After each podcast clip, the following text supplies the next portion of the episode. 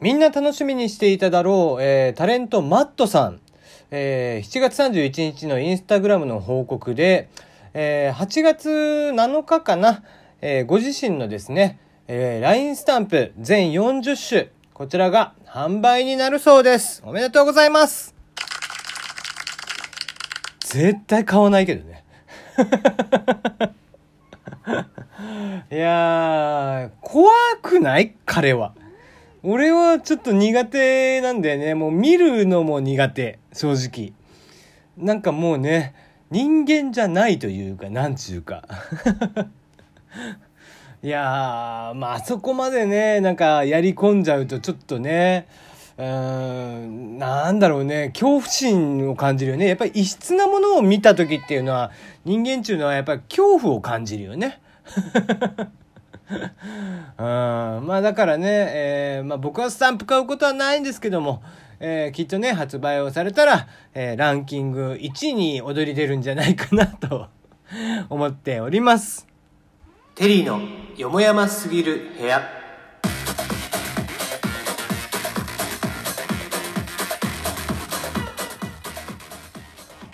本当どこに需要があるの？彼は全然わかんないんだけど。いや、まあ不思議っちゃ不思議な子ですけどね。いや、僕はもう恐怖心しかないんだよね。やっぱテレビで、あの、みんなね、見てると思うんで、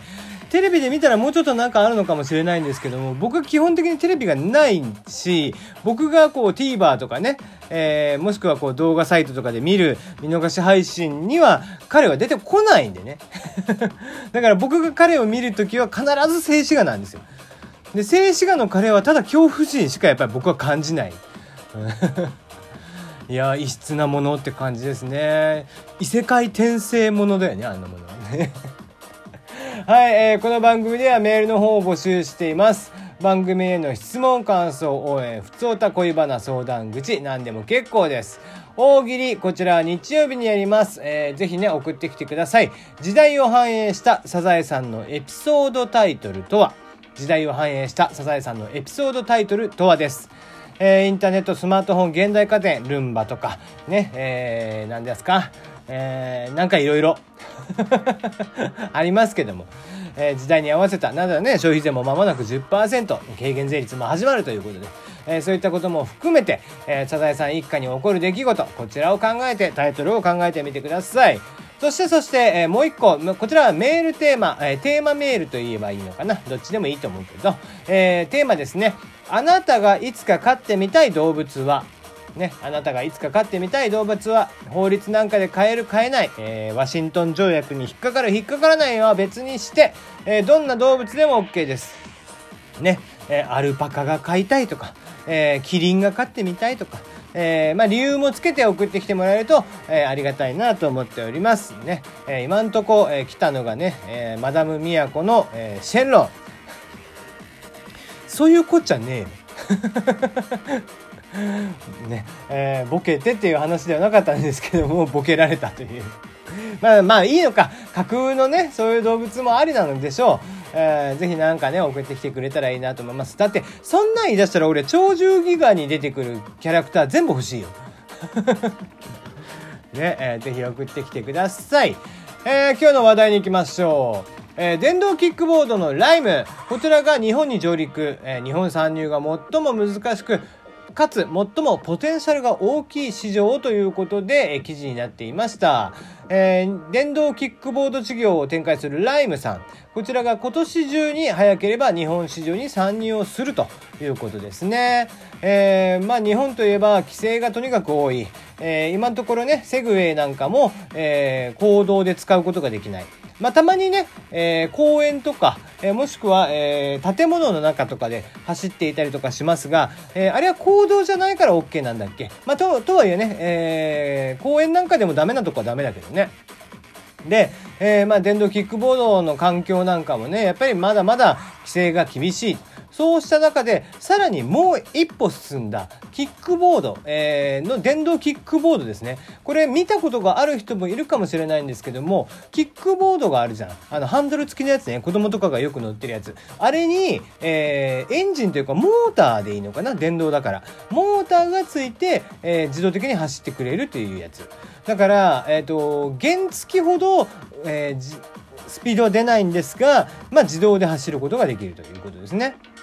海外なんかでは、それの、えー、シェアリングなんかも、えー、すでに始まっていて、結構、規制が緩いとことかだと、えー、電動キックボードのシェアリングっていうのが流行り出しているんですが、とはいえ、とはいえ、なかなか日本ではやっぱり規制がある分、うん、まあ若干参入が難しいというのが、え、考えられています。うんやっぱりね、えー、いろんなこう規制っていうのが理由があるわけですよ。もちろん、えー、日本というのは道が狭いんでね公道で走るとなるとやっぱり車にぶつかったりもしやすかったりしますしえー、公共の便がこれだけ整っているんで例えば地下鉄 JR、えー、バスいろんなものが公共の、えー、乗り物としてあるわけなんですけどももちろんそういった利権団体からしても、えそういう規制がどんどんどんどん緩くなってしまうと自分たちの乗車率っていうのが下がってしまうというところもあるからなかなか、うん、一概にうんとも言いづらい。うんなかなかねここら辺日本というちょっと特殊なね土地がない中でっていう形での展開というのは非常に厳しかったりもしますただまあ個人的にはえ、確かに東京は若干難しいのかもしれない。まあ本来東京こそやってほしいんですよ。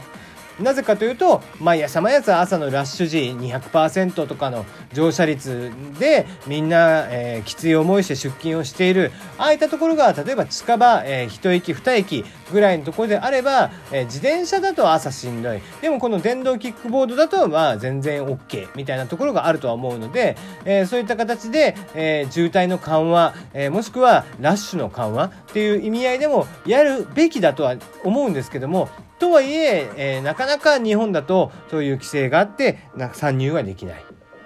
ね、ぜひあのこういうのね福岡あたり今福岡は本当にこういろんな特まあ、特区というかね、いろんなことを試みている、えー、ところでございます。えー、と、まあ、本当に程よく都会、程よく田舎、えー、そうした中で、えー、博多というのは天神と博多駅というところの 2,、まあ、二極化ですね、えー、とにかく2箇所に、えー、集中をしている。お仕事の場所、えー、人が集まる場所。全てが博多駅か、えー、天神。その間も15分ぐらいしかないんだよ。あ、えー、自転車でも10分ぐらいか。の距離しかないわけだから、まあ、実質、えー、博多近辺っ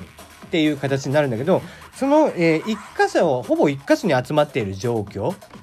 なので、えー、とはいえ土地もある程度広いですから、まあ道とかも広かったりするんです。そうなった時にこういう電動シェアリングとか電動キックボードのシェアリングなんかは非常に便利ですよね。まして福岡は非常に土地がなだらか、とにかく平坦な場所なんですよ。だから、えー、博多の中心地天神から、えー、ちょっと郊外のね場所まで行くってなった時にもずっとほぼほぼ水平に進むことができるんですよね。だから福岡というのは非常に自転車が人口が多いんです。天神に行ってもものすごく駐輪場がある。その一番の繁華街に行ってもね。一番の繁華街に行ってもものすごいどこに行っても駐輪場駐輪場駐輪場。っていう状況ですから、えー、そうした中で、えー、自転車よりもはるかにやっぱりちっちゃくはなるからね電動キックボードは。だから、えー、場所を取らないという意味でも駐輪場の数も減らせれるってなってくるとこういう電動キックボードのシェアリングなんかっていうのはまさしく福岡であったりだとか、まあ、それ以外の例えばそうですね同じぐらいの、えー、規模感の土地、えー、仙台とかね札幌とかそういった、えー、場所であれば実は一番親和性は高いのかなとは思っています。えー、自転車を漕ぐにはちょっとしんどい距離が長すぎるでもキックボードであれば、えー、電動キックボードであればちょうどいいぐらいの20分ぐらいあればある程度の、え、長距離もこなすことができるってなってくると非常にいいのかなと。ねえー、いうことですね。まあ、ぜひぜひ、えー、まあ、自転車なんかだとね、また女の子とかは、スカートだとちょっとね、えー、下着が見えてしまうみたいなこともあるので、えー、キックボードであれば立って乗りますからね、えー、そういうスカートを履いている方、スーツを着ている方なんかでも全然 OK というのがあって、まあ、本来はキックボードの利便性っていうのは実はものすごく高いっていうのがあって、えー、まあ、こういうライムっていうところが参入してきました。まあ、えー、基本的にライムはすでに海外でがぜ成功しているところなので参入はできますけどもなかなか日本のスタートアップとかでこういったことを気づいていても、えー、その行政との折衝とかも含めてやっていくっていうのは体力的にしんどいってなってくるとこういう海外資本もしくは、えー、日本の大手えー、メルカリなんかがね、電動シェアリングとか、えー、で、自転車のシェアリングとかね、えー、ドコモが自転車のシェアリングとかやるぐらいだったら、え、規制緩和をさせて、え、こういう電動シェアリングとか、電動キックボードシェアリングとかを、え、していった方が、よっぽど僕は、うん、いいんじゃないかなという気はしてます。あの、ビジネスの、え、市場規模としても大きいような気がしてますね。うんまあ、いかんまだねだって自転車の、えー、シェアリングなんかもどこもうまくはいってませんからねなのでそういった意味合いでも是非、えー、やってみたらいいんじゃないかなと個人的には思っていますねはいえー、まあ今日はそんなところですはい、大喜利、えー、また日曜日にやります。ぜひぜひね、思いついたら送ってきてください。ということで、本日はここまでです。また明日。